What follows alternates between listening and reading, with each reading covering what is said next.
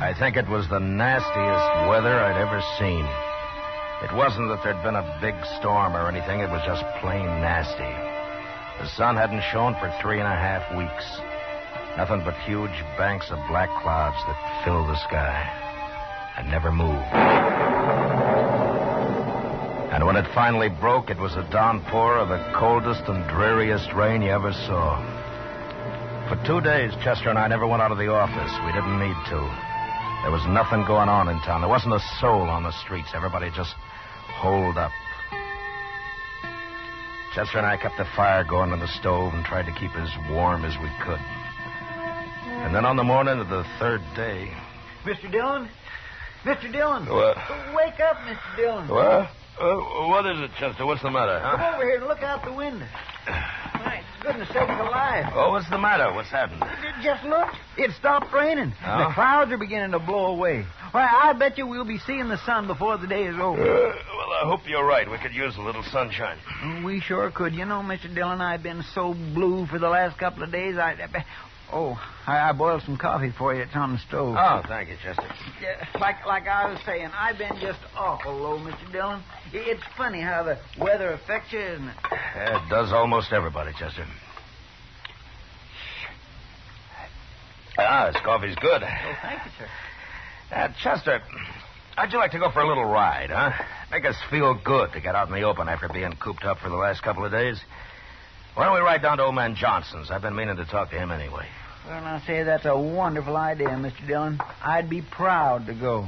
Besides, Thurlow needs a good workout. I don't know of anything that's worse for a horse than just standing around in a All right, all right, Chester. in- I'm going to take time to shave, and then we'll get some breakfast and ride out. Well, yes, sir, Mr. Dillon. Yes, sir.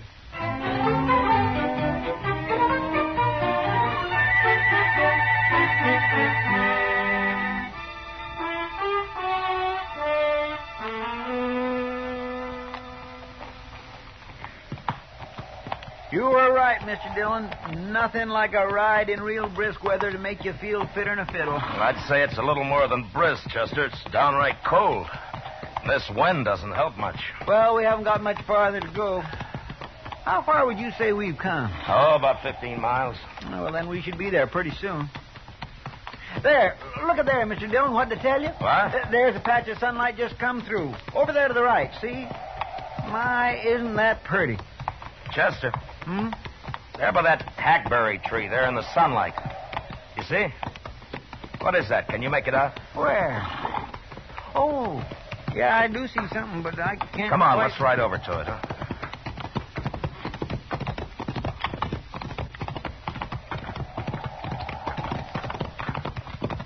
Why, Mr. Dillon, it looks like somebody all huddled up, leaning again the tree. Why, it's an Indian. Yeah. Woman. Hey, pull up here. Ah, Oh, oh. I don't think she's heard us. Hello there. Why, she didn't even look up, Mr. Dillon. Hello. Is something wrong? Oh, there sure must be. Let's walk up, Chester.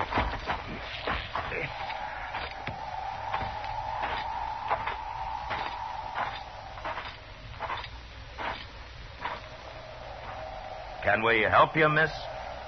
She won't even lift her head. Uh.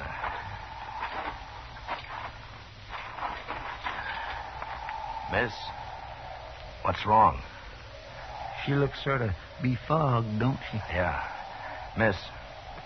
Here, look at me. No, I'm not going to hurt you. Chester, she's burning up with fever. Well, what in the world is she doing way out here in the middle of nowhere anyway? Being out here in all this weather, she's probably caught her death in the morning. Yeah, you may be right, Chester. We're going to have to get her back to Dodge fast. She needs the doc real bad. Get the horses. We're going to have to hurry.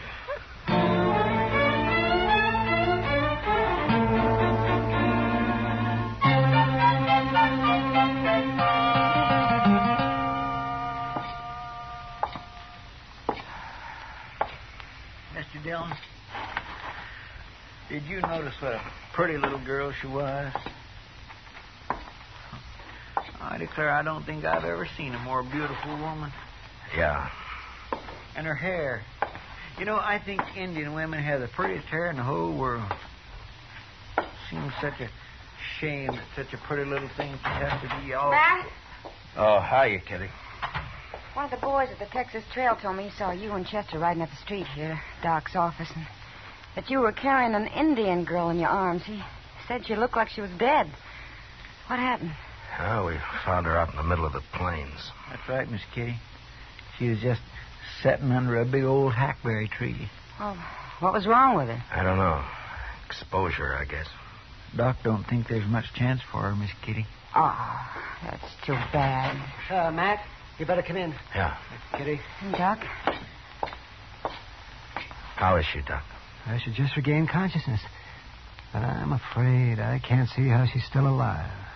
Well, you think I could talk to her? Well, you can try. Certainly won't hurt anything. But I'd like to find out who she is so that I could notify her people with. Uh, well, you better hurry. Yeah.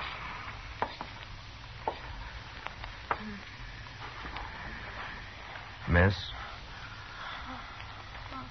Miss, can you hear me? Miss, listen to me. go away. Please. Tell me who you are. Leave me alone. Won't you talk to me? Now, what's your name? I. I want to die. What happened? Why were you out on the plains all by yourself? Were, were you lost? I to die. I want to die. Alone. Matt. Yeah, I know. Miss, please, won't you tell me who your people are? I to die.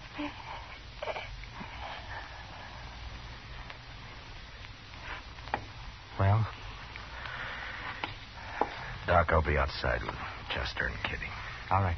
Uh, when you come out, would you bring me her ring and that necklace she's wearing? Well, all right, Matt, if you want. But, but what... Uh... Just bring them to me, will you?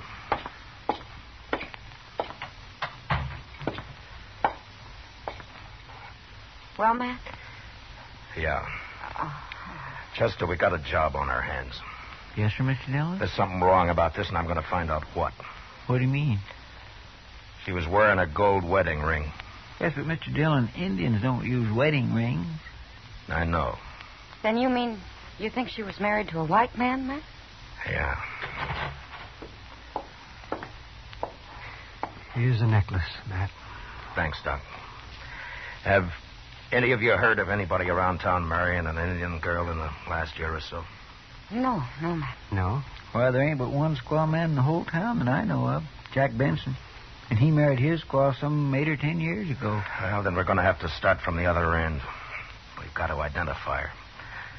We'll have to find out what tribe she's from. Well, she looks like an Arapaho, Matt, from her clothing. Well, I thought that too, Doc, but which camp? There are three Arapaho camps within 40 miles of here. Say, Mr. Dillon, maybe Great Eagle could help you. Yeah. Uh, he's camped down by Sandy Fork now, isn't he? He knows you. He's about the friendliest Indian around here these days. Say, Matt, don't you think this might cause trouble if you let them know that a white man is mixed up in this? What? Uh, wouldn't it be better to just bury her? And... Do you think that's the right thing, Doc? Oh, no, no, no, I guess not. But I was talking to Colonel Jackson out at the fort the other day, and he said he was expecting us to have some real Indian trouble any day now. And, and this might start something. I know there's that possibility, Doc, but I also know that there was something behind this girl's death, and I think it's my duty to find out what. I'm sure I can talk to Great Eagle and get what information I need without stirring up anything. I hope you're right, Matt. Yeah, I hope I am, too. Chester, Yes, Mr. Dillon. get our things ready. We'll start for Great Eagle's camp tonight.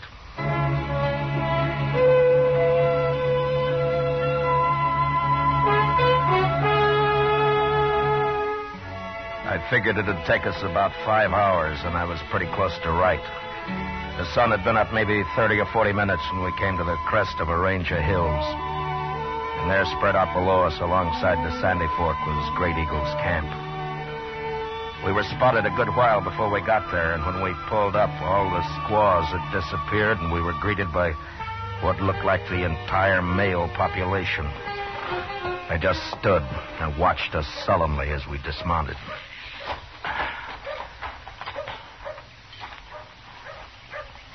I don't think they're too happy to see us, Mr. Dillon. Uh, you may be right, Chester.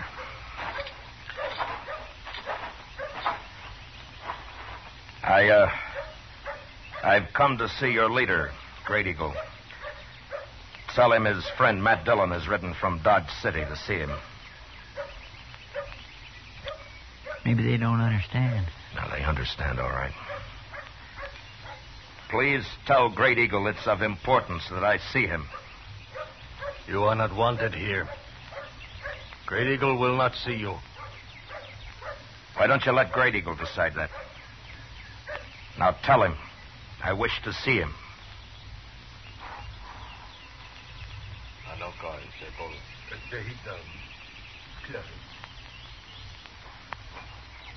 Great Eagle is ill. But I will tell him you are here. I thought for a minute there that we'd rode all this way for nothing, Mr. Dillon. we may have, Chester. I wouldn't say these fellows is very sociable, would you? No. Doc must have been right about trouble brewing. Well, the last time we was out here, Great Eagle was real friendly. I swear, I don't know what we've done to Chester, make him feel so. But... You're talking too much. Yes, sir. Come.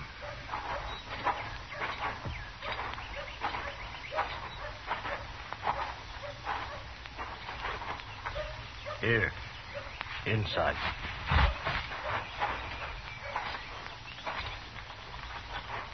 Matt Dillon, it is good to see you once more. And you, Great Eagle. You wish to talk with me? Yes, I do. I, I'm in need of your help. To be able to return your many kindnesses pleases me. I, uh, I would first like to explain to you that I am aware of the unrest between your people and mine. And it's my desire that what I tell you be as a confidence between friends. If it were known, it might cause further trouble. It will be as a confidence. Thank you. Well, yesterday we found a young girl on the plains. She suffered from exposure. So we took her back to Dodge City for medical attention as fast as we could, but we were too late. She was of your people. Her clothing told me that, so I came to you to help me identify her. I can't tell you why, but I feel that there was evil behind the death of this girl, and I must find out about it. You see, she was wearing a gold wedding ring, the ring of a white man. Can you describe the girl? Well, I can only tell you that she was of great beauty and. Well, here, she wore this. This.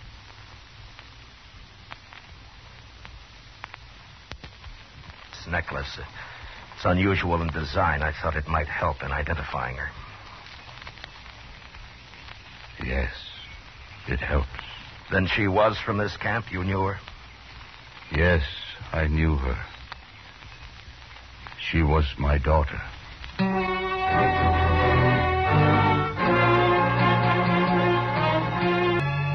I looked at Great Eagle's face, and all of a sudden, Doc's warning came back to me. I saw Chester out of the corner of my eye. He looked exactly the way I felt that hopeless feeling of not knowing what to do. I guess we must have stood for maybe a minute. Nothing was said. This man sitting before us, this man of great dignity, with his bronze face showing no emotion, just staring into nothing, holding the necklace in his huge hands. Great Eagle. We had no idea. Thank that- you. I understand. I, uh. I'm sorry to have to ask this now, Great Eagle, but do you know what might have happened? I know nothing. Where is my daughter? She's at Dr. Adams' office in Dodge City. She will be buried here. I will come for her. You mean come into Dodge? I will be there before sundown of this day. Well, Great Eagle, with this unrest between our peoples, I don't think it would be but wise to come right into town. There, there are people there that might cause trouble. Before sundown, I will come for her. But isn't it running a chance unnecessarily? We, we could arrange to meet you on the other side of the river, or maybe. Before sundown of this day, with my braves, I will come into Dodge City for my daughter. But you can't bring your braves right into. All right, Great Eagle. I'll do what I can to see that there's no trouble. Before sundown, then. We rode hard to get back to Dodge. There was a lot to be done. Chester didn't say anything, but I knew he was worried, and he wasn't alone. If this thing wasn't handled properly, it might turn into the worst trouble that any of us had ever seen. We got back into Dodge just before noon, and I sent Chester off to spread the word about what was going to happen. I figured it was better for everybody to know about it as soon as possible. Then, if trouble did start, maybe I could stop it before Great Eagle arrived. I went to the office, tried to finish some work. But I kept seeing the girl in front of me. Hearing her say, I want to die. I want to die. Must have been three hours later when Chester came in. Told me that the trouble had started. It was Black Dawson down at the Alafraganza. I'm going to. Wow! Wait a minute. If it isn't the big, brave U.S. Marshal himself. look at him, look at him, boys. The, the man who's supposed to protect Dodge City. All right, Black. You've said enough. When did you start deciding how much people can say, huh, Marshal? Huh? I'm taking this from you, Black, because I got enough trouble right now, but don't say any more. Now come outside with me and simmer down. Come outside and simmer down. Why should I listen to an Indian lover? Huh? Yeah, a man who's going to let those dirty, stinking Indians come right into Dodge and take over. All right. All right. Shut up. Now you listen to me. And this goes for all of you. I'll not tolerate any trouble. When Great Eagle gets here, I don't want one wrong move out of any of you. Anything that happens here today might start a whole uprising among the Indians, and if you're too stupid to see that, you're going to be awful sorry. Now, I'm telling you right now, while Great Eagle's here, I'll kill the first man that starts trouble. An hour before sundown, the crowd started gathering along Front Street. They were talking and laughing and being loud. Too loud. They were nervous and trying not to show it, but they all wanted a front seat at the big show. They didn't want to miss anything. And then Black Dawson and his gang came out of the Alafraganza and s- stood leaning up against a hitching rail. Finally, Chester came down from Boot Hill where he'd been on lookout, and he told me that he'd spotted Great Eagle and his braves. They were coming. I looked around. Everybody started to turn quiet. They knew. I told Chester to keep an eye on Dawson, and I started down the street. I crossed the plaza. I walked to the river. Before the Indians started to cross the bridge, I stopped them.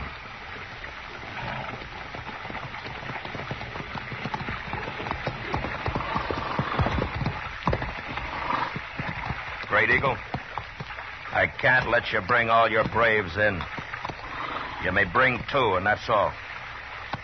You see all those people over there? They're just itching for trouble, and I can't chance it. I'm sorry, but that's the way it is. I would bring all my braves. I'm sorry, Great Eagle. But don't try it.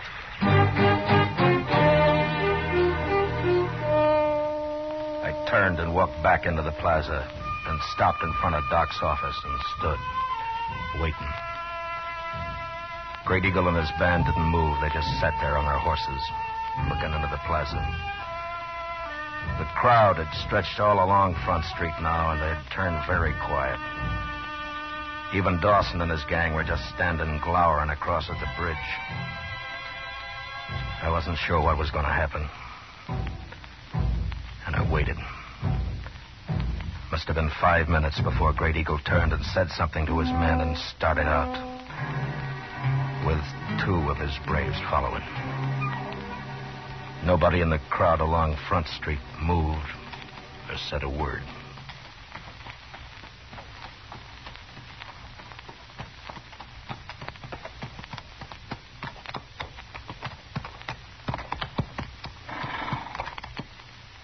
Where is she? In here?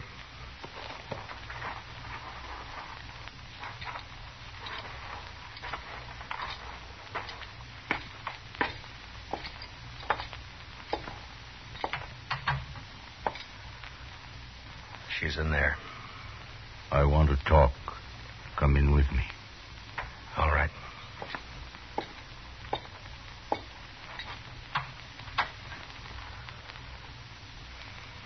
Anoli. Her, her name means beautiful child. Is she not beautiful? Yes. She is, Eagle. Matt Dillon, I have done something today I have never before done. I have always thought myself a man of honor. But today I spoke a lie to you. To me? Yes. I know of what happened to my daughter. I must tell you to regain at least part of my self respect. All of it I can never regain. Many moons ago, my daughter disappeared. We searched for a long time, not knowing what had happened to her. Four days ago, she came back. She told me of her marriage to a white man and how she was with child. Of how she had met this man on the prairie and had fallen in love with him. Of how they had gone to Hays City. Of the great love they had for each other. And she told me of the slow change that came over him. When his fellow men began to laugh at him and with derision call him Squaw Man. And how the white man is ashamed of the Indian. The white man has great pride. She told me how he turned her away, told her to go back to her own people where she belonged. Great Eagle, I'm very sorry. At that moment, I was with great anger and pride. And for this, I will never again be a man of honor. I told her to go back and live with the white people in shame. That she was no longer an Indian. That the Indian, too, is a proud people. I am responsible for her death. I turned away from her. You may do what punishment you like with me. I killed my daughter.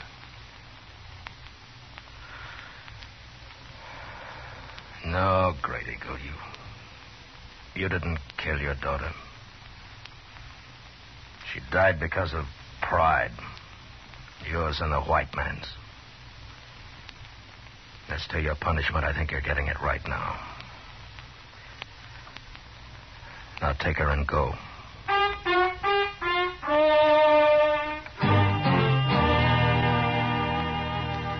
As Great Eagle reached the bridge, the rest of his braves turned and joined him and rode slowly off across the prairie, out of sight. And along Front Street, the crowd started to break up and head for the bars to get drunk and laugh and brag about how brave they'd have been if anything had happened. Chester and I stood for a long time, and the streets were almost empty. It was sundown. Mr. Dillon, I'd be right proud to buy a drink. Chester, don't ever use the word proud in front of me again. Yes, sir. I'm sorry, Mr. Dillon. No, Chester, I'm, I'm sorry. Come on, I'll buy you a drink. Thank you.